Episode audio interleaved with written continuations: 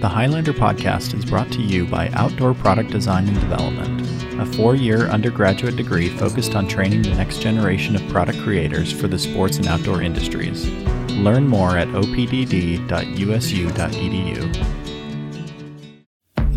The Highlander podcast is sponsored by the Utah Outdoor Association, a business association focused on elevating Utah's outdoor industry through educational programming and events. Their membership consists of Utah's outdoor manufacturers, retailers, outfitters, and guides. Member benefits include networking opportunities, recruitment of talent, and brand promotion. More information about volunteering and membership is available at utahoutdoor.org. On this episode of the Highlander podcast, we continue our History of Gear series talking to Paula Crenshaw, niece to Jean Crenshaw, who founded and was the editor of Summit Magazine, along with Helen Kilness. We talk about the creation of the first monthly climbing magazine and their influences as the pioneers of the modern climbing movement.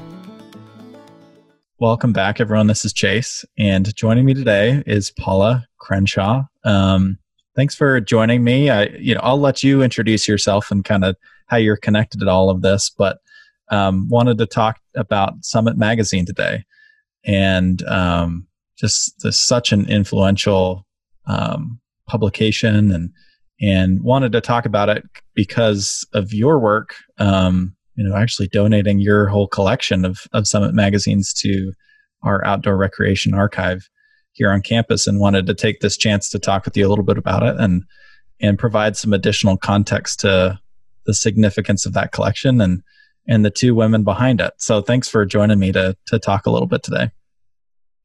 You're welcome. I'm Paula Crenshaw, and I'm the niece of Gene Crenshaw, who was the editor of Summit Magazine, which ran from 1955 until the early 90s, although in the um, 90s it was taken over by another company, but they ran it for 35 years. That's incredible. And and and by they it was it was Gene um, and then Helen Kilness. Right. right. So so Jean Crenshaw was my aunt, and her very dear friend and lifelong companion was Helen Kilness, and uh, they met in the Coast Guard during World War II, where they were both radio operators, and um, later started the magazine in 1955. Do you want a little history on how they met and absolutely. Yeah i so, would i'd love to know uh, you know some pre pre-war history. Where did where did they grow up? And then you know how okay, they well, get involved in the in the coast guard? And yeah some some context leading up to that would be great. Well helen and jean didn't know each other before the coast guard. Helen grew up um, on the plains of south dakota uh, she went to school in a little one room schoolhouse um, growing up on a farm, joined the Coast Guard, where she met Jean. Jean, my aunt, was born in Los Angeles area, actually Huntington Park, and she was the the youngest of three children. Um, my father was the middle brother, and then she had an older brother. Um, they all joined the service. That's kind of what people did um, in the 40s. And they both went into Helen and Jean independently went into the Coast Guard and they were radio operators. That's where they met. When they got out in, I believe, 1946, I think the the Coast Guard was in a little bit longer after the war actually ended. I'm not sure whether they were doing some final work um, after the war when they got out, in those days, there wasn't any public transportation. You couldn't just buy an airline ticket and fly back home. And they were given a small amount of money as they left, and they pooled their money and they bought a motorcycle. Neither one of them rode motorcycles, but they bought a motorcycle. It was an Indian. I believe it was an Indian. Um, and they taught themselves to ride in the dealership parking lot and they rode um, both of them on a motorcycle um, and they they went back to for this was in georgia and they rode to South Dakota. And they left the motorcycle in South Dakota. And then my my aunt made her way back by sort of hopping on to military flights. And she made her way back to the Los Angeles area. And I don't know when it was that Helen came out and joined her in the Los Angeles area, but I know that they were both out there in California and they were both doing work, I believe, in publishing or editing. And during this time, they both got involved with the Sierra Club and they learned how to rock climb. So they did quite a bit of rock climbing with the Sierra Club and fell in love with just being out in the mountains and rock climbing and decided to start a magazine. They started it first in Huntington Park and then later they moved to Big Bear, California. They found a, a cabin up in Big Bear, California. It was a little Forest Service cabin. And they moved the entire operation up there, and that's where Summit Magazine was published, was in Big Bear, California, out of this little tiny cabin. And those are some of my childhood memories was going to visit my aunt at the cabin and being underfoot uh, as they were publishing and printing photos. And I used to lick the envelopes and help, uh, you know, glue the magazines, then later staple them together. Um, and they taught me to climb up there as well. Um, the cabin was interesting. It was an old cabin um, built on these huge, huge house sized boulders sort of in and around the, the boulders. Actually, the foundation was made of just boulders all fit together. Um, there wasn't even mortar. And part of the house was over a cave area. I don't think it was really a cave, it was sort of a cave created out of these boulders. And that was their basement. And they had their dark room and things down there. The house had some trapdoors in it. Um, it was a fascinating place to visit. And as a little kid, it was a lot of fun because I could climb all around the boulders, all around the house, and all in that area. A lot of wildlife. And um, it was fun. I was always fascinated with what they were doing. Yeah, I was going to ask this later on, but what was that like for you growing up in that environment? And I assume that influenced your interests and passions moving forward? Like how how impactful was that for you growing up in that type of an environment? Well, I didn't live um, near my aunt all the time. My father was in the Air Force, so we traveled quite a bit. In fact, we were in Europe for quite a bit. But whenever we came back to the States, that was the first place I wanted to go was to see my Aunt Jean. When I was seven years old, she taught me to climb. And interestingly enough, when my parents died, I found an old film, and I actually have a film of my aunt teaching me to climb on one of the very large boulders outside their house. The unfortunate part was that she had my my older brother belaying me, and I wasn't entirely convinced that he didn't want to kill me. But um, but there's a picture of me at age seven climbing this boulder, and that um, instilled in me a desire to climb. And climbing was a huge part of my life for decades. Um, absolutely decades. I loved it. Yeah, that's amazing. Did did Jean and Helen have an interest in the outdoors before the war? is that something that they discovered when when they started getting involved in the Sierra Club? Do you have, happen to know anything about their interests before? I I would imagine, I don't really know about Helen, except that I know that Helen grew up on a farm. They didn't have a lot of money. Um, I don't think South Dakota, where they were, and I'd have to look up exactly where she was from, but I don't think that was near any mountains.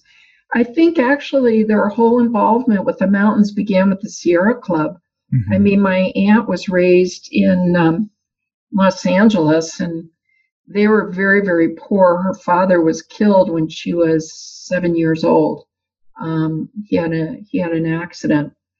So I know that they were they were poor, and I doubt they got out and recreated very much with with my grandmother. So I think it was all the Sierra Club. That's what I used to hear them talk about and have found memorabilia of. Right. And maybe kind of along the same lines, like the state of climbing during that time. What what, uh, what was that like? Well, the state of climbing was very primitive. I mean, mm-hmm. the ropes were what hemp ropes, um, pitons. It was all. I mean, it was all pitons. Um, they did a lot of skiing because Big Bear was near some ski areas. Um, so they started skiing when they were, you know, very primitive cable bindings. Um, I mean, they had a they had a tremendous number of antique equipment at their home, which has all been donated to various places. Um, but even when when I started climbing, which was in the when did I start? Well, I mean, I got involved with her when I was seven, but as an adult, I started climbing in 1971, and um, we we were still using pitons. I, I was a piton basher, and uh, rappelling. I mean, we just we did rappels with wrapping the rope around our body. If you've never done that, it's rather painful. Um, and belays weren't weren't done with belay devices. So you know when people fell, you you got burned. If you um, screwed up on your rappel, it didn't end up very well. And a lot of times you'd end up with rope burns. And bashing pitons is a lot of work right um, and and for people to understand like this is i mean this is like pre i guess the the not the peak of climbing but I, maybe the golden age right it's like the the Yvon royal age right i mean they were they were well before that that time right yeah i mean they they were i think at that time Yvon was still you know probably living in the ovens in yosemite um you know he he started out making pitons. I worked for him at one point um, in the late 70s. Um, yeah, it was all it was all very early. And and what was I guess the state of, of women when it comes to climbing? I think I can I can guess, but but what was that like for them um, getting involved in climbing at that time? Well, I think one of the most remarkable things about Jean and Helen is the fact that they started this magazine during a period of time, you know, think about after the war, people got out of the war. That was the baby boomer years. The push was to get married and have children. I mean, women, women had careers. There were certainly women that had careers, but, but it wasn't really looked upon favorably. Um, I remember my aunt saying that she dated but she she couldn't find anybody who really appreciated what she wanted to do and she didn't want to she didn't want to get married and and be a housewife um, in fact that was a source of friction between her and my mother because my mother was sort of the you know the quintessential 50s housewife and and extremely proud of it and her husband's sister was the complete opposite you know wanted a career and um, Jean and Helen were very independent, almost to a fault. They fixed everything themselves. It was sort of, you know, we'll do it ourselves. Um, I think because there was so much pressure, you know, that you you needed a man in your life in order to complete yourself. It um, seemed so they like never such, married and they never had children. Right. It it seemed like such an interesting time to grow up, where during the war, you have the Rosie the Riveter right? It's like that message being pushed, but then after the war, it's uh, okay, stay at home. Like this is the model. This is what you need to be. Which kind of there's it seems like in direct conflict with that image that had been pushed a little bit during the war. So I, I can't even imagine what a strange time to grow up and kind of be told like this is one thing that you should be, and then everyone comes home and now this is what you need to be. Well, if you think about it, all the men were off at the war, and so women stepped in to fill those roles. And then all the men came back. And I would imagine that a lot of women were displaced from those jobs. I mean, it's not even imagining it. That is what happened. A lot were displaced from those jobs. Um, So what so, what motivated them to create try to make a career out of climbing? I mean that absolutely the passion was there and and they had some experience on the print side it sounds like from from previous um, work. Um, when did they realize that they they wanted to blend those two things together and try to make a go of it and make this their their jobs?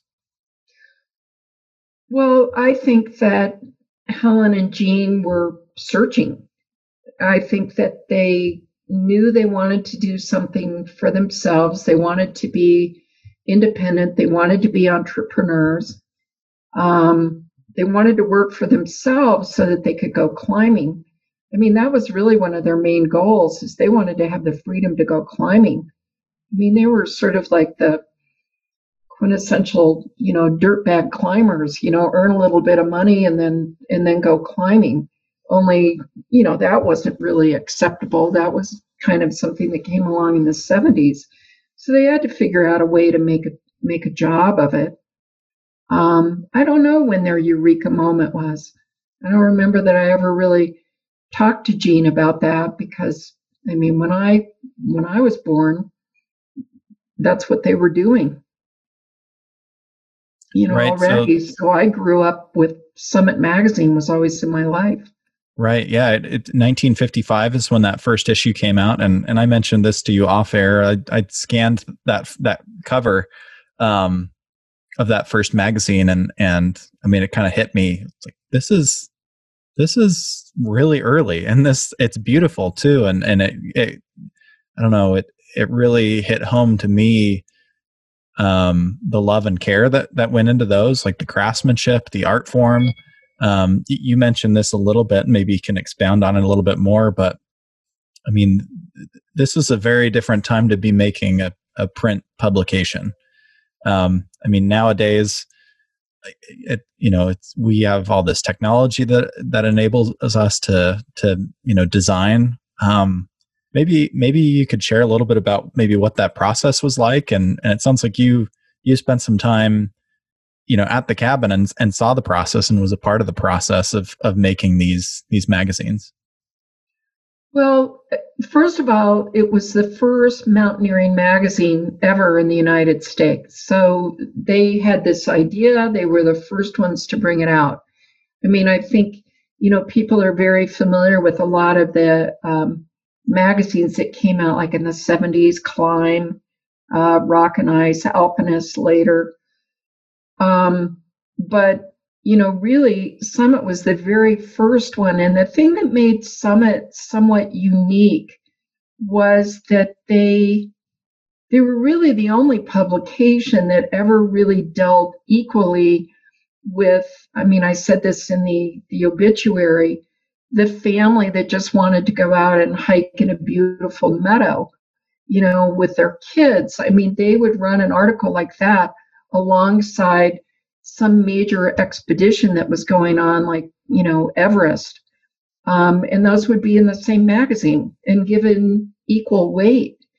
So they they appealed to, you know, the climbers of the day that were getting out, um, doing uh, harder routes and you know, there was a lot of pioneering going on in those days. I know, you know, when I was climbing, even in the 70s, we we used to think that women um, were somewhat limited by you know their natural body strength, and now we know, you know, look at people like Lynn Hill, who, you know, Beth Bennett, those women that you know just pushed the boundaries, you know, of what they were able to do and excelled in the same realm as men, but but in the beginning, we we didn't think women would ever be as good at climbers, you know, as men. So there was a lot of pioneering going on, and they were the ones that were were covering that.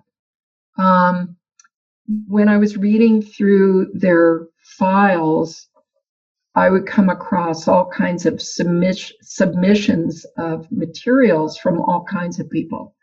Um, you know, there were people submitting from expeditions. There were people submitting, you know, just uh, some gear review or because that's the other way place that a lot of innovation was taking off was in gear.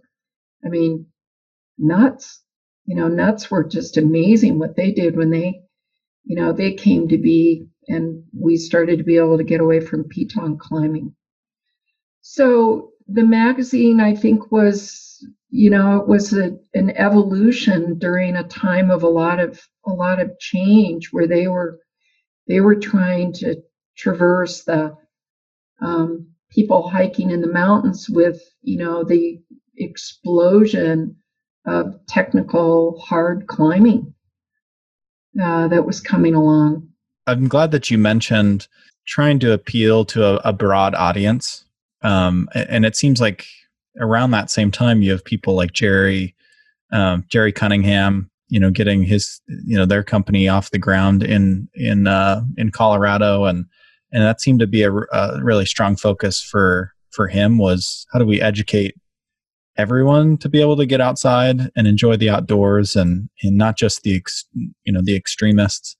Um, you know he he came out with so many publications that were you know just how to get outside and, and creating products like the kiddie carrier right? How do you get your kids to to be able to go outside mm-hmm. too? And so it's similar that these you know there were these ideas floating around there of like how do we you know the outdoors has always you know been there, there has even from the early days been a focus on how do we just get people outside whether it is doing the biggest the baddest the most extreme or just getting out you know on a day hike which i, I think it sounds like is embodied in in you know the magazine. Yeah and, and in the 70s um, i by this time um, my father had retired from the military and I moved to uh, Boulder, Colorado when I was 21. And that's where I lived for 34 years. So um, during that period of time, there were a lot of companies in, in Boulder that were um, taking off. You know, Gerry, Holubar. I don't know when Holubar started. Uh, Frostline, you talked about Frostline kits. I remember making down booties out of a kit um, we all made down jackets, down booties, various things out of the kits. Even even shoes. I mean, there weren't any real climbing shoes. I mean, the early climbing shoes were, you know, were essentially, you know, these big, thick, heavy leather boots. Um, in those days, I remember running shoes. You couldn't even buy a woman's specific running shoe. I mean, you all you had to adapt men's shoes. And if you were like me, a woman with a narrow foot, it was kind of hard. So one of the things the magazine did was, you know, really a lot of reviews on on gear. Um, but Jean and Helen were also very sensitive to the fact that when they started the magazine, women uh, generally weren't thought of as being climbers. And you probably read in the article that um, that Katie Ives of Alpinist wrote about one guy who wrote into the editors outrage that they were, you know, promoting women women as being climbers, you know, that could be out there and do the same things as men. And and Jean, um, her first name, actually her first name is Mabel, if you ever called her that, she'd kill you. But um, she went by Jean, her middle name, and she even changed the spelling of that from J E A N to to J E N E because she thought it sounded more masculine. And Helen went by H J Kilness. And so a lot of people had no idea, no idea at all that it was these two women, you know, creating and running this magazine in the mountains. It was was was, was there was was there a time where they started to to publish their their real names? Never. Was there do you or or they just continued that throughout the they entire run of the magazine? That. Oh, really? I mean, people people figured it out, mm-hmm. but but I would say the broad audience didn't. I I think they just assumed it was men. And you know, when I say assumed, nobody asked. Everyone just assumed. Right. Would right. you have two women in the 50s would have started a mountaineering magazine and written articles on rock climbing? Right. You know, and gone rock climbing? Yeah. yeah. Did uh, how did they fund this um, from the beginning? I, I know that if you look at some of the early magazines, I mean, there's ads that are that are placed there, and a, a lot of these early brands that we're talking about. And and if you want to talk evolution of gear, that's kind of fun to just look at the the the ads over time and the brands that that you know pop in and out of the out of the magazine. But um, and, and I imagine you know people purchase subscriptions. You know, what did the magazines go for at that time, and and how did they fund it? Was it ads, subscriptions? How did they get this off the ground? Well, first of all, they were poor, so this was this was a shoestring operation. I mean, they they bought all the equip, equipment themselves. I don't know that they got loans in those days. It's possible they did they hardly paid anything for the cabin that they they moved into. But I think the magazines, I think in the first edition, didn't it say 25 cents on the front of it? Yeah. Yeah, I think that's right. Yeah. I mean, they were so it was all subscriptions. But I remember they they penny pinched. They definitely penny pinched where they could. And I know over the years, Gene and Helen were never um, were never wealthy. They were sort of the masters of figuring out ways to come up with a little bit of cash. I mean, they'd sell things, they'd, uh, you know, sell an article or, or, you know, advertising. That was really a lot of it. In fact, that was one of their um, relationships with Sheridan Anderson was he was kind of equally as poor. So they were they were an unlikely pairing in that um, uh, Sheridan was drinker, smoker, carouser, and my aunts, uh, that's what I called both of them, were actually pretty religious. Um, I don't know why they were religious. Gene wasn't raised with with religion, but somewhere along the line they became quite religious. Um, but they um, they used to overlook some of his um, jokes on them. I don't know if you've seen any of the covers where they've got somebody rappelling off a finger of rock, which is literally a middle finger, but it's disguised to look like a rock. And they, in sort of their innocence, I suppose, wouldn't even notice. And they would publish these covers, and then the letters to the editor would come in, and it was a big joke. I mean, it was hilarious they had a sense of humor. They didn't take themselves too seriously. I mean, they were climbers after all, and climbers were, you know, generally a little, bit on the fringe. Um, so they they traversed that that world of being conservative, religious people, you know, with the sort of sacrilegious world of climbing and and Sheridan. They couldn't afford anybody, and he was having trouble getting work elsewhere. So they had a good union. And yeah. he was always making fun of Royal Robbins, who was their their climbing editor. Royal took himself pretty seriously. Yeah, I'm glad that you mentioned I mean just the the individuals that I guess were in their circle at that time and and anyone who knows anything about this industry will recognize the names. Um, and we'll, we'll, I want to get into that and how they kind of got into this circle and some of these people kind of came into their orbit. But um, Sheridan is the way that I got acquainted with the magazine and and and we got connected. As um, you know, I've been on the hunt for his art, and um, for those who don't know, um, I mean, he he grew up and you know spent some time in Salt Lake and then um, you know wrote you know an illustrated uh, a, a book called the Curtis Creek Manifesto, right? And and that Curtis Creek actually is is in the same valley as our university.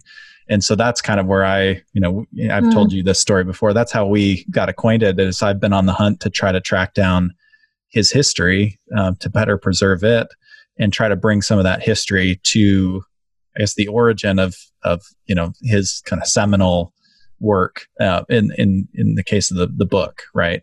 Um, so that's how we came across Summit is is seeing so many of his iconic um, illustrations, um, you know, covering Summit magazine, um, and those have been fun to look through. Um, so we're on the hunt for that. But you know, along those lines, what you know, you mentioned Royal. How did they? How did these people come into their orbit? It was just, I mean, it's a small climbing community at that time. Um, did they just kind of attract these people? Did they seek them out? How did they start to get acquainted with these people who would become, you know, the just the climbers of of the industry?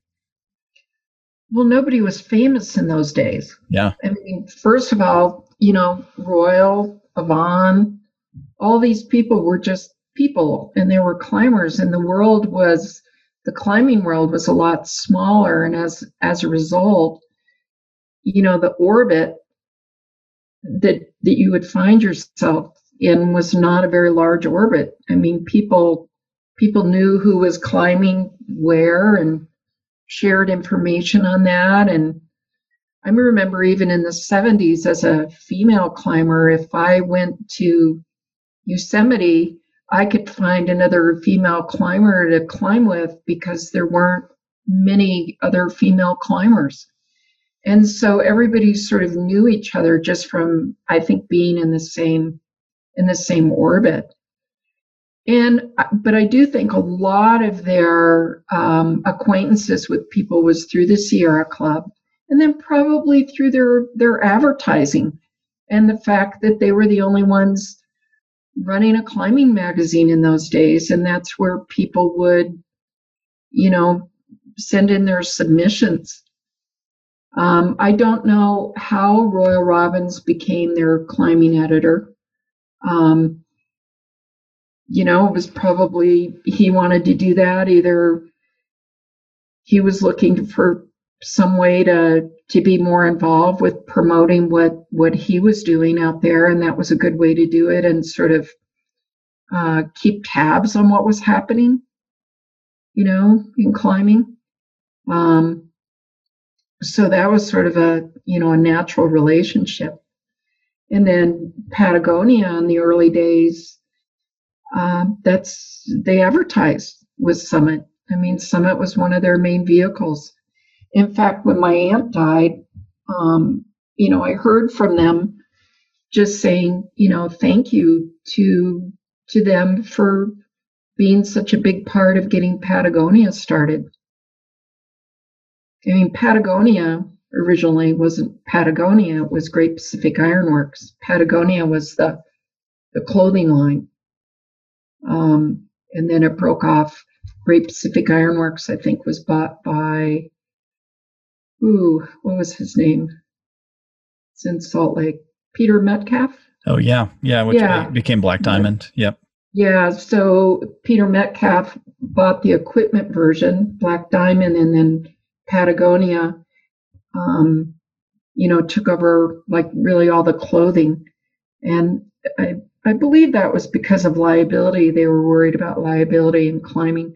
I was working for Patagonia in 19 79 and that was it they still had great pacific ironworks then. I remember that because i would answer calls for questions on technical gear. Yeah what what was your role there? I mean you shared a little bit but but what what was your time knew, like there in the early days? Um, well i knew um, i had met uh, yvon and malinda in um, the tetons they have a home up there. And I used to um, go hang out at the Climbers Ranch up there, just go hang out for the summer and climb and kayak. So um, we knew each other from there. And um, I remember at the end of one summer, um, Yvon uh, offered us jobs in, um, I was married to Mike Munger at the time and they offered us jobs in Ventura. And Mike and I went out to Ventura and we, we actually house sat. We lived in Malinda and, and Yvon's uh, house on the beach, their little house on the beach. And um, I went to work for Patagonia, and Mike went to work for Gramicci, mm. who was just starting his business, which his original uh, business started. He rented I remember he had a little room, and then his sewing room was a big unused walk in like refrigerator and he had his sewing machine set up in there. It was a really small operation. He was just getting going with his clothing company. And so I was working for Patagonia. And I remember we all sat in one little office. There were about four of us. Yvon was in a desk there. There were two other people, me. And I would answer calls about about gear. And it would be, you know, a question about how something worked or how to get it repaired or stuff like that. And then also did a little bit of consulting on women's specific gear for climbing. Um, and I was a kayaker too, so there were their paddle jacket that they made for climbing uh, came out of one that somebody had sewn for me that Yvon saw and, and kind of took off on the design of that and of course improved it and made it wonderful. Um, but that was my association there. And then I I left after a few months and went back to Boulder. And um, so that was Patagonia in the early days. And when I got back to Boulder, let's see, there was Lowe Alpine Systems. Mm-hmm. I didn't work for them, but I did model for their first catalog because that was the other thing is if you were a climber, nobody could afford professional models or fancy catalogs. So you just went to the crags and you know grabbed people to model in your catalog and we'd of course do it for some paltry little piece of gear um, but i do have an interesting story about patagonia this is kind of funny i remember we were we were out at a restaurant or something and yvon was there and a bunch of people from work and i had on absolutely the rattiest Patagonia jacket.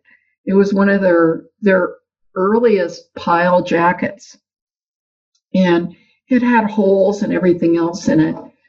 Um, and I, I, mean, I didn't have a lot of money, and I'm wearing this jacket. and Yvon looks over at me and he's like, "You work for the company, and that's the best you can do." And I went, "Well, um, yeah. I mean, I can't afford a new jacket." He's like, Paula, go in the basement, look through the seconds and find something better. So I remember I went down in the in the the basement and there were boxes and boxes full of seconds. And and of course it was like a treasure chest down there. I mean, I'm down there and all this stuff that nobody cares about. And um, I did find a jacket, but I also started taking the boxes and I would go, there was a flea market that was held in Ventura. And I started taking those down to the flea market and selling them for the company. And after that, they they started a second shop, but that was what we originally did with the boxes of seconds. And they sold like hotcakes. So can we say that you're the the originator of one of the the first Patagonia stores? Well, but it wasn't a store then. I, I right, left right. and they started one later. But I always like to think of myself as the one who originated the idea of of selling the seconds. Right. Um, but yeah, we just go down there on the pavement and lay them out on the cardboard boxes and and sell them. And I remember Yvon coming up to me and saying, "Well, how many how how much are you taking and selling down there? And I went, Well, have you been in the basement lately? There's tons of stuff down there. And he was just amazed. They hadn't really thought of that as, you know, a source of, of revenue or or that anybody be interested in it. But, wow. Yeah, no, that's that's so interesting. And, and now you have brands who who who do that and and it's just you can't imagine you know doing that with Patagonia now or or having access to to seconds from from the company. That just seems so foreign now with you know how much they've grown and how big they are. But it's a, an yeah, interesting time. they have a second store though. They might have a second store there by, you know, the the Ironworks building. Right. Yeah. Yeah. I I don't know if they do. I mean, their stuff is really expensive. I can barely afford it now. Yeah. I just kind of laugh. Right. Um, well, it's it's nice to hear you know your experience in in the industry too, and and um, you know how you were influenced by growing up and and you know being around Summit and being influenced by by Jean and taught by Jean, and and it's interesting to hear your background in the industry as well. Um, you know, I let's see. I wanted to ask a little bit more about about the magazine itself and and some of the history. Um, you know, some of the influences we we touched on a little bit. I, you alluded to this a little bit. Correct me if I'm wrong, and and I kind of feel this way too. As I've been digging into the industry, I've I've been surprised that I haven't heard as much about Summit as I I think it should be talked about. And you know, you you mentioned well, in Patagonia, you know, mentioning or thanking Jean and, and Helen for the platform um, to talk about their products early on. And you could probably trace a lot of people, brands um, back to these two. And I don't know if they get the attention that they necessarily deserve. Um, even, you know, I, I think about Royal and and the kind of this era of clean climbing, you know, coming, you know, a few decades after the the first magazine coming out, but him being the editor and maybe that being an opportunity for him to kind of refine his ideas before you know really putting them out there i, I don't know but it seems like there's so many um, brands products um, individuals that can trace um, back to this magazine and and so may, maybe if you could speak a little bit to the you feel like the lasting impacts of the magazine well I, I think you you hit on it, Chase. I think they were the platform that a lot of people started with. But I can tell you what what happened in the mid 70s is they they fell out of favor. They started to be looked at as kind of a fuddy-duddy magazine. I mean, here they were, um, you know, their their print wasn't as flashy as some of the later um, magazines that came on they were still running the articles on hiking alongside, you know, climbing articles. And now you had Climbing Magazine coming along, and they were um, they were publishing, you know, articles that really appealed more to hardcore climbers. And climbing was becoming well, it really wasn't mainstream yet in the 70s, um, but it was starting to become um, more popular um, and kind of a cool thing to do. So I think a lot of people got to the point they didn't want to be, you know, associated with this, you know, magazine that was kind of thought to be a little too folk folksy.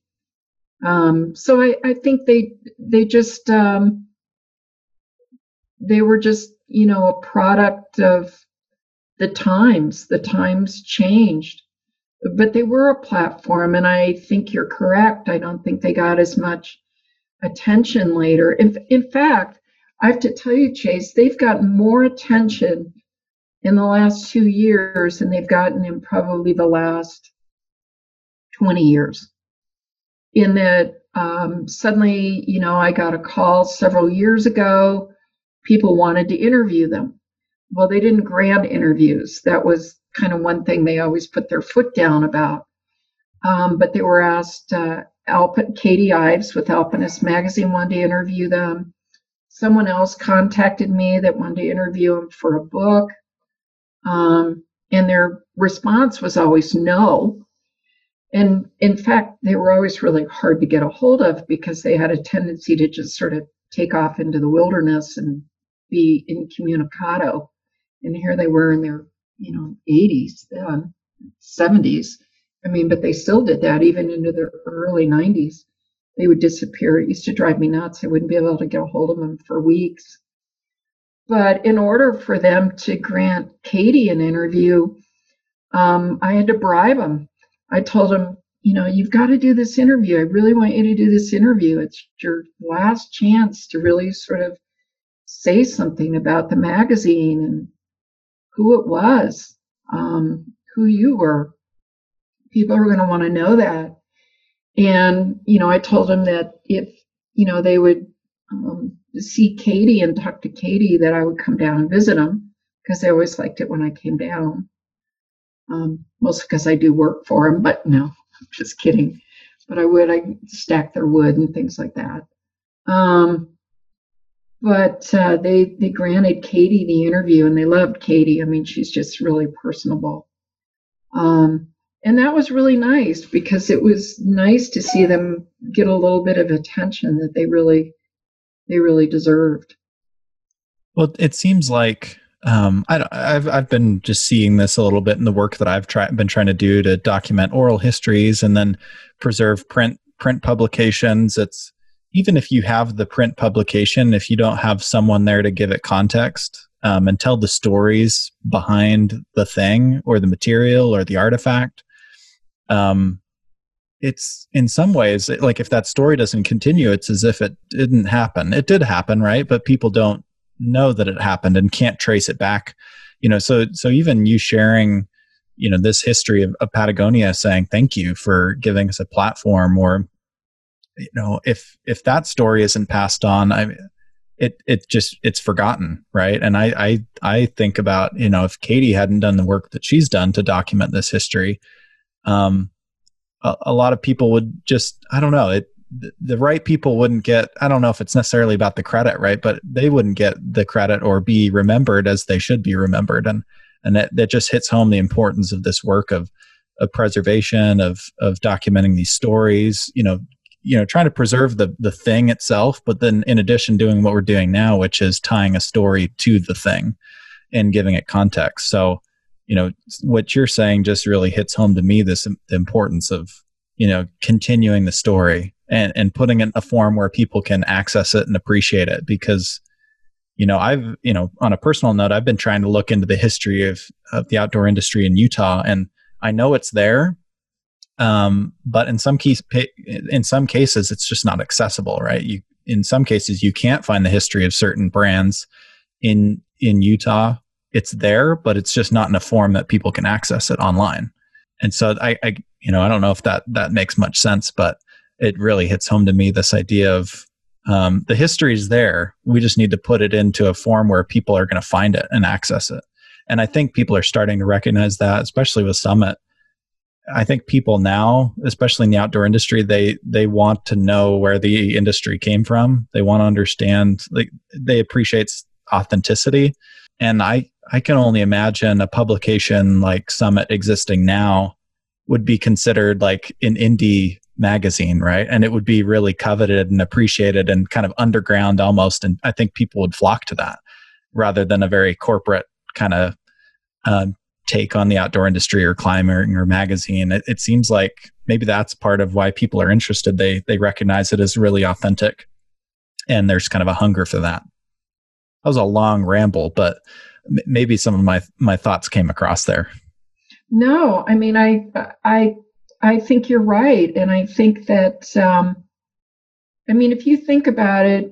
They started the first magazine that laid the platform for magazines that came later they were absolute pioneers there, but just being 50s women climbers who were entrepreneurs and and did this and continued to do it for 35 years was was really quite remarkable. Um, and uh, it really one of my fears was several years ago was that it was all going to be lost, that nobody would would care about it and that's why I made sure that I collected the rest of the summits that were still out there so that I could have a full collection. Um, I'm I'm glad I I actually had wanted to pass it on somewhere that it would be more publicly available um, to people to enjoy it. But you're right. There's you know the oldsters are you know they're they're dying. I mean, I keep in touch with like Dave Rearick, who did the first ascent of the diamond. Um, he's in a nursing home. He's going to be 86 in August. And I talk to him every few weeks. But, you know, I keep thinking his voice and his stories are going to be lost. And uh, what a remarkable person he was, you know, coming through the golden age. Um, there's so many people like that. Yeah, there really are, and and it's I I think we're in a time where any of us can can do that work to help at least preserve it and document it. Um, uh, which which I think is really powerful. It's I, I, I look at the conversation we're having right now, and it's easy enough for us to jump on a Zoom call, hit record, and and you know we're able to do at least a little bit to to preserve stories that that people were going to be able to appreciate. Um, you know, down the road, I um, you know, I to to wrap up some of the I guess some of the dates and the history, and and I I, I had a few other thoughts, but um I guess what what do you feel like? Well, the uh, their last magazine that that Jean and and Helen published under you know under their ownership was 89. Do you know what motivated them to to pass it on and sell it? Was it just age? Was it they were ready to go out and play more? Like what motivated them to um, to to hand it off and and sell the magazine? I think there were a few factors. Um, I think they saw that things were coming to an end. I don't think they had many subscriptions. I think after 35 years, they were tired. Um, they didn't want to be tied to it. Um, I, th- I think those were, yeah, I think it was time. I think it was time for them to pass it along to somebody else. I think it just, it had sort of overrun its usefulness. I don't think anybody was very interested. You right. know, once we got into the 80s, I don't think anybody was really interested in it. I wasn't right. even interested in it. Hmm. I mean, I was still interested in my aunts and went to visit them and thought they were, you know, like the coolest relatives anybody could have in their life. But um, the magazine was pretty much over, I think, right. by then. Right. And so they sell it. Um, and then it really officially kind of shut down last issue was 95 is that right um 95 was it 95 yeah I yeah I, think I, we've I got sent you all those too yeah, yeah, I think we've got 55 to 95 so a solid 40 year run um I guess um I guess what did they think their their impact was? I guess how did they look back on their life and their legacy and did they ever share with you that? I, a lot of people don't think in those terms and think of themselves as super influential, especially in the outdoor industry. A lot of a lot of these early founders and creators don't they don't think of themselves that way. How did they perceive themselves and their influence? They they didn't. I mean, they I never you know, I would hear them talk about the magazine with fondness, but I don't think that I ever heard them express that they thought that they had made this major contribution. I mean, they were very modest. You know, they were very modest women. I mean, they just, they weren't people that were doing it for fame or fortune, obviously. I mean, it was really a, a means to an end. And, you know, what they wanted to do was they wanted to climb, they wanted to be in the mountains. And the things that I used to hear them say were that Summit had given them a good life. It had given them a good life. And we used to sit on the, the porch of the cabin under the pine trees and and Helen would just say, This has been a wonderful life. I mean, I've I've gotten to live here and look at the wildlife and travel the world and be in the mountains and it's all I ever wanted and that's what I got to do. And I think that's what was really important to them. Um, and they met a lot of people along the way that were kind to them and the ones that weren't they didn't really care about. They never they didn't take themselves too seriously. They really didn't. I think a little bit of that was that generation too. You know, they call that the greatest generation I mean, they were most of them were modest. You know, even you know my my father. You know, what would be your grandparents and great grandparents from the wars? They were modest about what they did in the war. They didn't talk about it. They just did what they did. Right. And it seems like they just had a different appreciation for life, right? They'd been through these harrowing, in most cases, these harrowing experiences, right? yeah. Um, on, on the biggest stage, like, you know, just something that we can't really even imagine. and then to come home and just I probably appreciate being under under a pine tree, right? Or or go see the natural environment. Um, probably had just such a different perspective, or they do have such a different perspective. Yeah, they really did, and they were they were remarkably fearless. Um, I donated some slides of theirs of the Mount St. Helens eruption in 1980. They went up there when the volcano was erupting and took photos. wow, just yeah, truly fearless. Yeah, I mean, well, Jean Jean commented once to to Katie, and I don't know how true it was. She said that she didn't think she'd ever felt fear.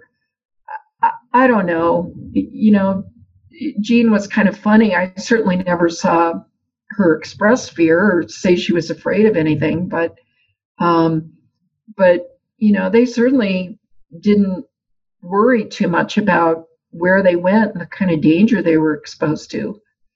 And I mean, I'm looking at these slides of this eruption, and I, I was completely flabbergasted. Jean was still alive by that time, but but Jean was um, had dementia in her last few years, and I couldn't really ask her about him except that she had always told me, whatever you do, um, make sure those Mount St. Helens slides don't go anywhere. That's like my pride and joy. Hmm. And when I found them, I, I realized why. I donated them to the uh, to the state of Washington for their exhibit up there, and uh, they were just completely flabbergasted when they received them.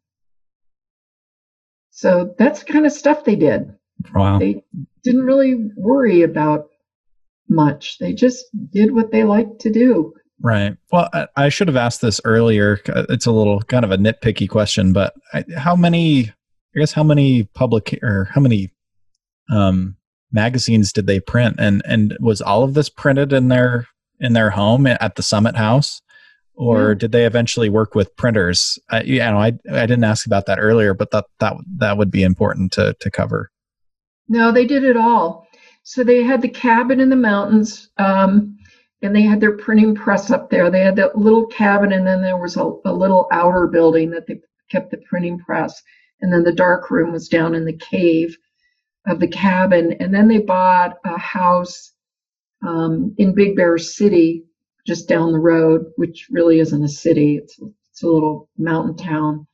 Um, and they moved the press down there and they ran it out of that little house. So they did everything, all all of it. I don't think they sent anything out ever. Wow. Do you, do you know how many what what was their height of their the amount of issues that they would print? Oh boy. I, I don't know the answer to that, Chase.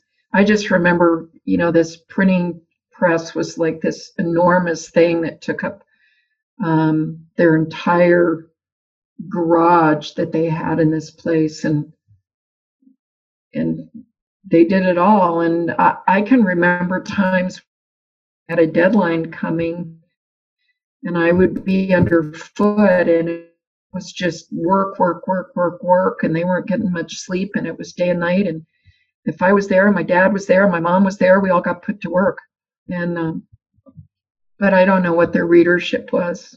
Wow! I, but it must. I mean, they must have been printing thousands of these. Yeah, I would imagine thousands. I know they went all around the world.